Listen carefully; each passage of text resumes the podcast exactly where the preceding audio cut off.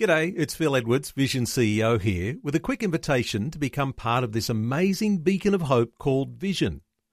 Together we can put our love into action to help people of all kinds build or rebuild their lives on the truth of God. Please consider the part you can play during our upcoming Visionathon appeal, remembering that it's your support that makes Vision possible, including this podcast. Audio on demand from Vision Christian Media. The story. Outwardly, everything's okay. But I think kind of underneath, you know, I just know like I'm still really fractured. And because I don't have the full memories back or full healing, you know, I think it's just that kind of continual battle for me. Because I think for me, you know, my default is constantly, you know, that I'm bad, that I'm evil. And so that's actually like operates sadly kind of underneath my day to day existence. G'day, I'm Jimmy Colefax. Welcome to The Story. Well, today, once again, we'll be talking about a very heavy topic satanic ritual abuse, or SRA. So, once again, parents, you might want to have your children involved in an activity in another room while you listen to today's conversation. Our guest, once again, is Donna, who is a satanic ritual abuse survivor, and she's sharing her story. Also joining us once again is Christian counsellor Deborah Battersby, who specialises in issues relating to childhood trauma and abuse and has counselled satanic ritual abuse survivors. Donna and Deborah are chatting with Eric Skattebo in our Melbourne studios. Welcome back to the program, Donna and Deborah. Thank you, Eric. Thanks, Eric. Glad to have you back on the program. And before we get started, Donna, sharing your story. I want to read a little bit from your testimony. You wrote, My mind was fractured and disassociated so that memory fragments or parts of self were formed to hold the trauma. My past was amnesic, buried in terror and extreme fear. I disconnected and rejected myself as a survival mechanism and lived in the safety of my head. So now going back to last time, you were sharing with us about the time that you went to two ladies who were praying for you. And right in the middle of that prayer, you suddenly found yourself in a different personality, like in the mind of a teenager. Is that kind of what you shared? Yeah, it is. Yeah. Who, a teenager who believed that the abuse, because I knew that I had been abused, mm. I just kind of didn't really have a lot of story around that, um, believed that it was her fault, like mm-hmm. she caused it. Hmm. And so that's what was going on inside of you. And you also shared that they were not phased by it. They just continued praying and knew that Jesus was stronger than any evil spirit that might have been impacting you or trying to control you. Very much so. And that it was um, directly linked to like the amnesic uh, trauma that mm. had happened, and they'd experienced that before, and mm. were able to kind of minister in and speak to that, mm-hmm. um, and you know really use Jesus to kind of, um, I guess, to show who was boss. Mm-hmm. Wow! And so it's comforting to know He is boss.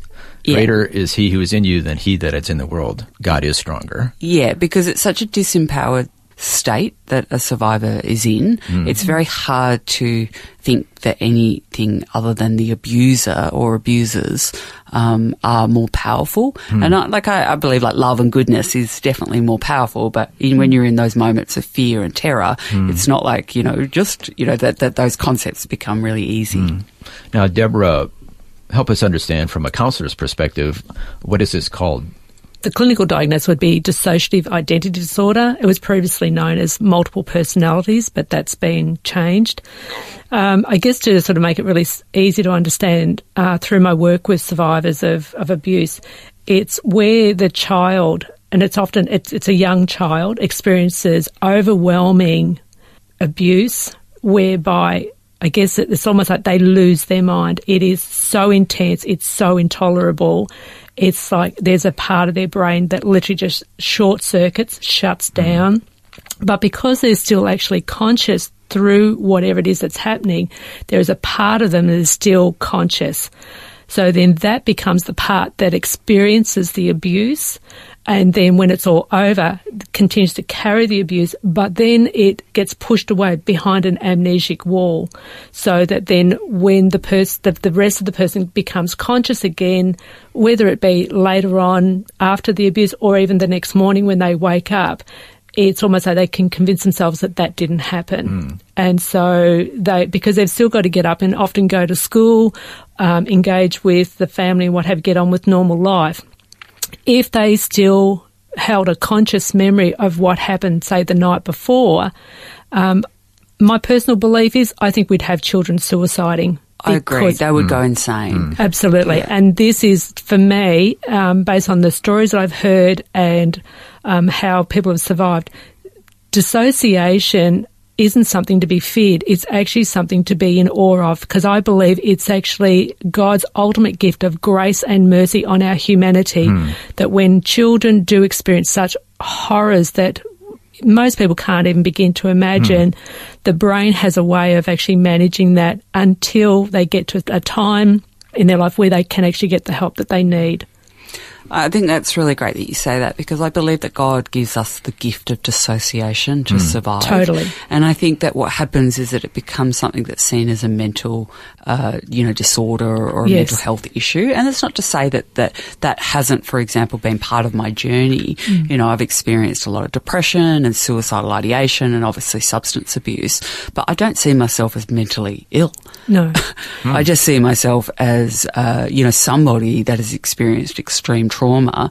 And because my mind has been fractured through dissociation, I'm not whole. Hmm. I don't operate Yeah. with a strong sense of self. So if things come up and I get triggered or, you know, that those parts of memory get activated, I go back into those predominantly fear-based states and a shame-based identity. Because, you know, ultimately God wants us to heal. He wants us to be whole. Yep. Um, but that's a process and a journey. Absolutely. And when your mind's been fragmented and off into various parts or personalities or whatever you want to kind of call that, um, you know, that, that, that's again, that takes time for that to come up.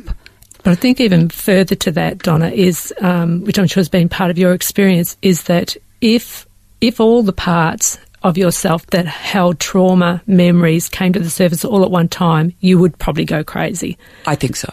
And I And- think, yeah, I think we see that. Hmm. And I think Yeah. there are people that are, you know, that have gone psychotic hmm. and are, Yes. in, are in mental institutions. Yes. And I think that actually, you know, if you drill deeper, I wonder. Yeah, But is isn't this God's grace that He only gives you enough that you can handle? yeah, I think so. sense. I believe that. yes, I hmm. do Yes. too. Well, let's continue with your journey. So, what happened after you, you met these two ladies? And Well, that's when I, I found another woman who was in America, and I started to Skype with her, and she was she really understood that the process of ministry to satanic ritual abuse survivors was something that you needed to do like actually really every day, ideally, uh, or a few times a week, etc. So, um, whereas these women, you know, didn't necessarily operate in in, in that thinking, um, and that was uh, it, w- it wasn't enough for me, and so um, I really started to have a relationship with this woman on Skype, and she prayed for me, and she became like my spiritual mum, and helped me in, in, in all areas of my life, and I had to go through a lot of like disbelief uh, that I had, you know, because you know I didn't understand how I could be amnesic and I didn't understand that I had these different parts and I didn't believe myself. And that's what I would always revert back to was this, oh, I'm just making this up, you know? A lot of survivors report that. It's like they have moments where they, they just know that it's true. They just know. But then they have other times where they're going, Am I just making this up? Yeah, I've re- you know like I've seen you know movies or I've read books or Yeah. I'm just you know lying and and again that's programming. I was told that if I mm. ever had a memory or if I you know that no one would mm. believe me that I was a liar mm. um, and I'm making it all Yeah. up. So, So that was you know, part of the That's part of the abuse. Yeah. and I understand that now. And so I also you know saw a a secular therapist um, who helped me as well, and we did a lot of art therapy together. And you know, the drawings that I was doing was very like satanic and and uh, ritual abuse. And I think through that process, like I just I had to work really hard to believe myself and just to kind of say, okay, no matter what happens, I've got enough evidence to know that I have been abused and and bad things have happened. You know, mm. it, it's so hard to relate because a lot of times if something happens, we know about it. But because of all the reasons that Deborah and you have been mentioning, it was suppressed. It was kind of that God given protective measures uh, helps you kind of just put that out of your mind. I think there's even more to it than that, Eric, mm-hmm. and that is that at the absolute core of every child, no child wants to believe that their parents are capable mm-hmm. of mm-hmm. perpetrating what these parents perpetrate. I've come to really because I understand that intuitively, children are born with this understanding of what parents are meant to be like. Yeah, It's yeah. not it's not a cognitive knowing, it's an intuitive uh-huh. knowing that with their parents they're meant to feel safe, they're meant to feel nurtured, they're mm-hmm. you know, mm-hmm. it, it's not something that's ever articulated. My my I think rationale God placed that in all of us. Absolutely. Mm-hmm. Because if children did not have this innate knowing that how they're being treated is somehow wrong, they wouldn't be traumatized. It would just be a programmed hmm, normal. Yeah, good point. But why did even even without SRA, when children are neglected, when they're not attended to by a, a nurturing parent, they become distressed. How do they know to become distressed? Well, they know because also they need they need to get their needs met. It's a Yeah. form of primal survival. Yeah. uh, because they actually cannot fend for themselves. So it's you know again it's, it's also a survival ingrained mechanism. Yeah. Uh, to be distressed, which is an alarm call to go and you know Yeah. for, for help to come.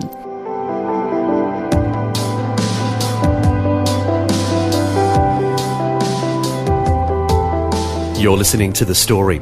Today, our guest once again is Donna, who's a satanic ritual abuse survivor. Also joining in the conversation is Christian counsellor Deborah Battersby, who specialises in issues relating to childhood trauma and abuse.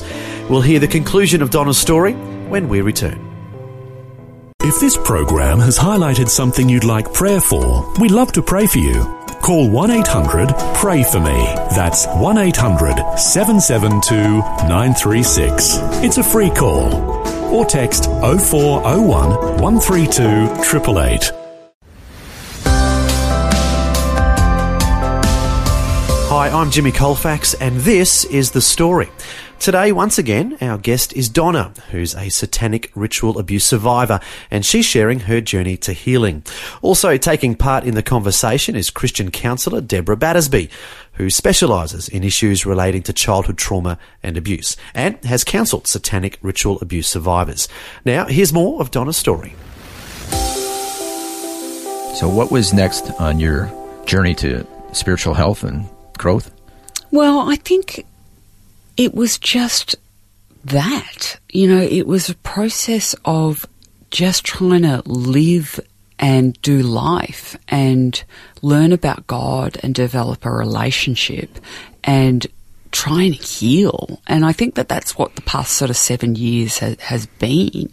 And I think it's just, I, I kind of come to this point where I'm just accepting that it's like, it's just not over yet. Like, mm. it's like, I feel like I've, I'm only a quarter or halfway there.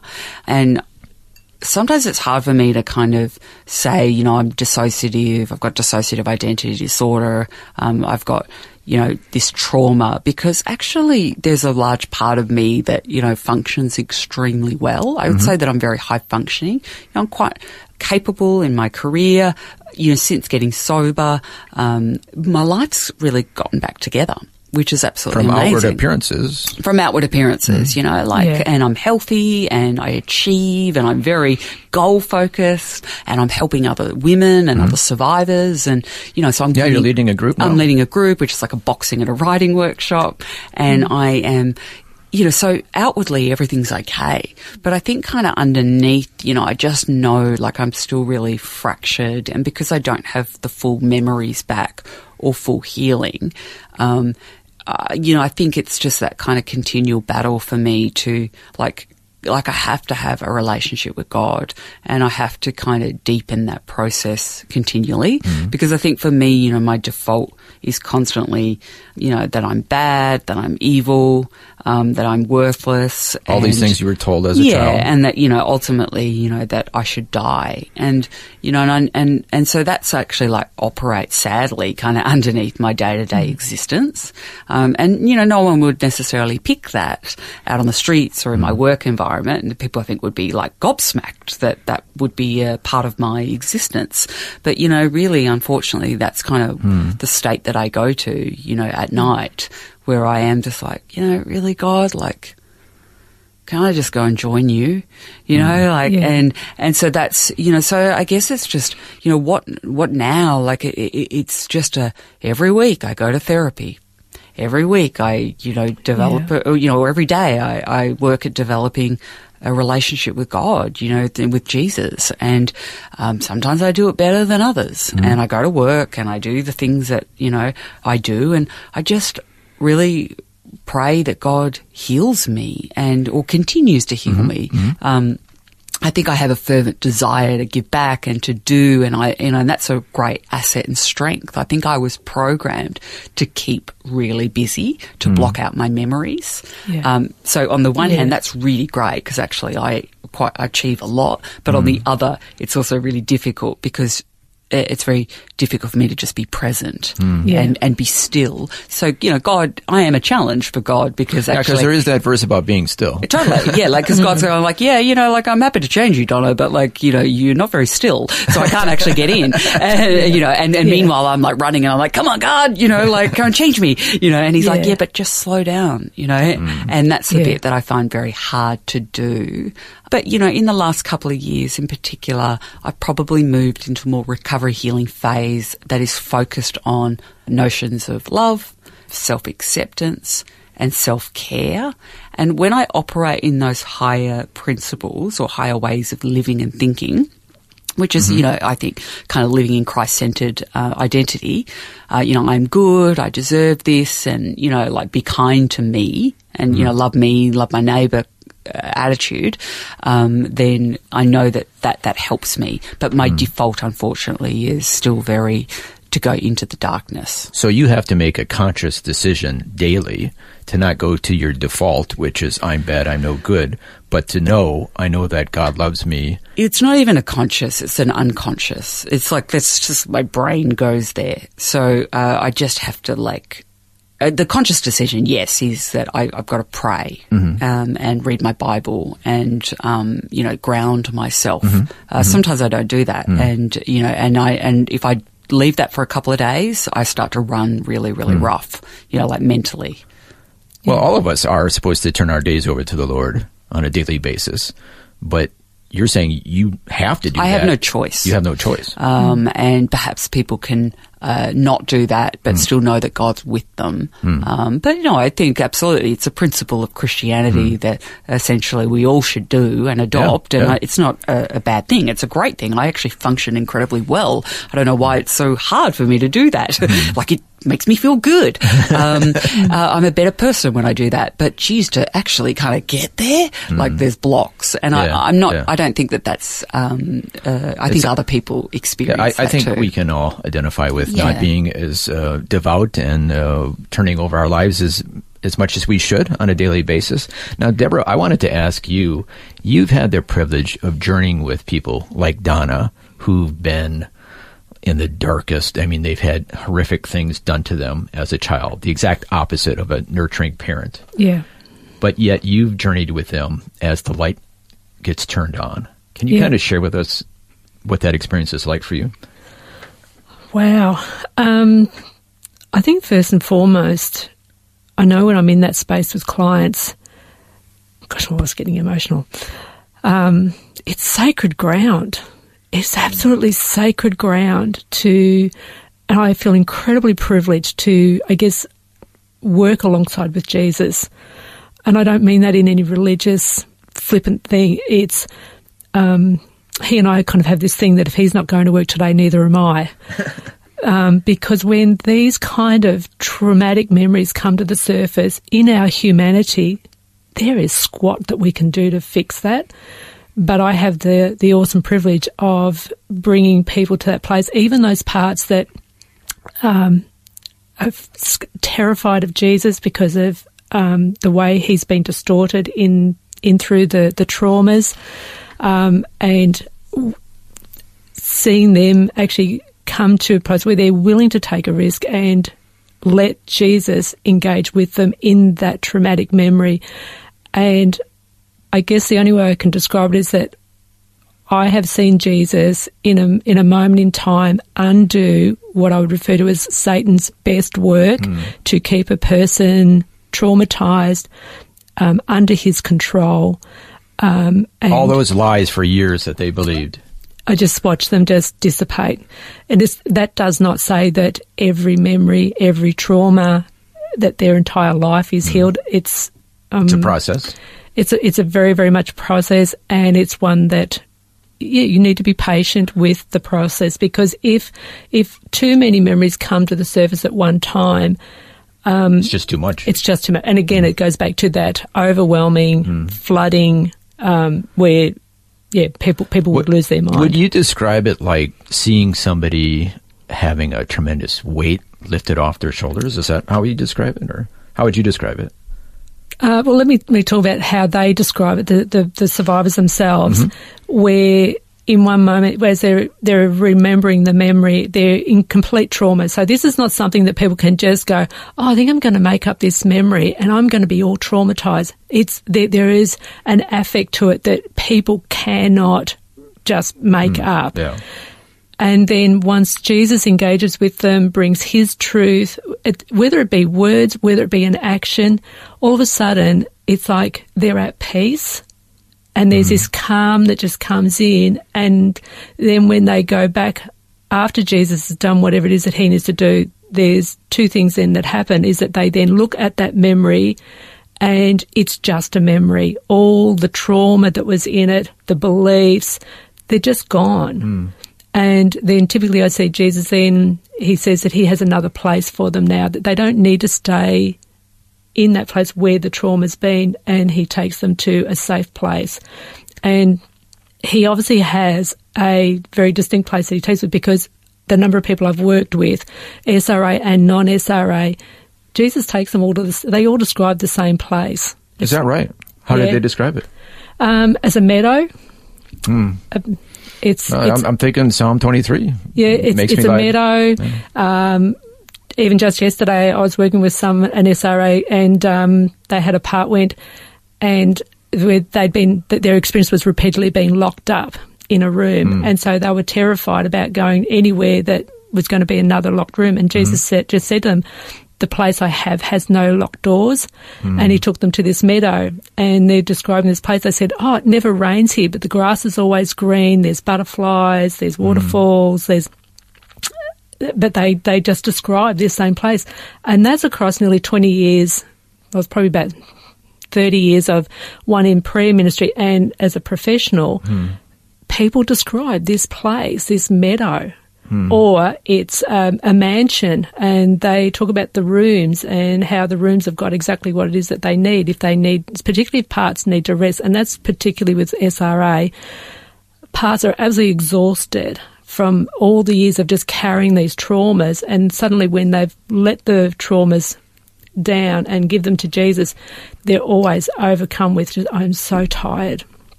And Jesus says, I've got a place for you. And he takes them. And again, they all talk about this mansion hmm. and these rooms with beds and doonas and, and then hmm. there's angels in there to minister to them. Um, so they're the kind of experiences that, that people report back to me. But in themselves, they just feel more peaceful. Mm-hmm. So, what a wonderful message. There is hope no matter what you've gone through, however traumatic. And unfortunately, it's horrific, some of the experiences that the people have gone through, but Jesus is stronger. Absolutely. Yeah, I think I will just say though that like Christians, it, it's worth Christians understanding that that process can take years. Yeah. You know, like it all sounds uh, very lovely, Mm. and and it is, you know, for that part. But you know, I, But it's just one part. It's just one It's part. just one part, Um, yeah. You know, I'm dealing with like I think in my head hundreds, you know, thousands of fragments. Yeah. Um, so you know, Yeah. again, um, It's it's, just journey. important to put it into to context. Um, Yeah. It is beautiful, Yeah. but and it's this just particular one lady part. that I was working with, yes, I've been working with her for it's got to be seven years now. So these are long term clients. So, it's many visits to the mansion, to the meadow. So, oh, if- yeah, Oh, yeah. absolutely. Oh, yeah, yeah. It's not just one. Hey, it's all. It's all No, roses. that's No. right. Yeah. I think God can heal in chunks. Yeah. Um, yeah. So I'm not sure if we, we, we should, yeah, I think Yeah, the way that God works is, is really up to God. Yeah. Um, I don't think it's always that, uh, yeah, black and white. Yeah. No, Yeah. I would agree. Donna, thank you so much for sharing your story with us today. Thanks, Eric. Deborah, thanks for giving your insights as well. No worries. Thanks, Eric. Thanks for the invitation. It was a pleasure to be here with you, Donna. Thanks, Deborah. That was Eric Skattebo chatting with satanic ritual abuse survivor Donna, along with Christian counsellor Deborah Battersby. Deborah specialises in issues relating to childhood trauma and abuse, and as we heard, has counselled satanic ritual abuse survivors. It was great to hear the difference Jesus makes in the lives of people suffering with traumatic abuse and the powerful healing he brings to their lives. It's comforting to know that no matter what lies the evil one might try to tell us, God is greater. And all those who put their faith in his son Jesus are set free from any hold the devil might have over us. As the Bible says, greater is he that is in you, that is God, than he that is in the world, meaning the devil. God is more powerful than any evil force in this world, and through our faith in Christ, we are overcomers as well. Good news for all of us. Well, thanks for joining us for part two of Donna's story. I'm Jimmy Colefax, encouraging you to share your story with someone today. Next time on The Story. Well, if you really want to be creative, make sure you know the creator. That's probably the key. And like people ask me all the time, what's the key to photography? And they want me to tell them an f-stop, some course they can do, and I tell them, do you really want to know the key to photography? And mm-hmm. that is Jesus. Get to know him, get connected to God. Mm-hmm. I think God wants us to be creators, just like he is. Ken Duncan is a gifted and prolific landscape photographer who's well known for his photos of nature. Ken Ham is an internationally known creationist. Both are prominent Australian Christians who focus on God the Creator, each in their own ways. We'll hear both their stories next time. The Story. Just another way Vision is connecting faith to life. This program is a production of Vision Christian Media. To find out more about us, see vision.org.au.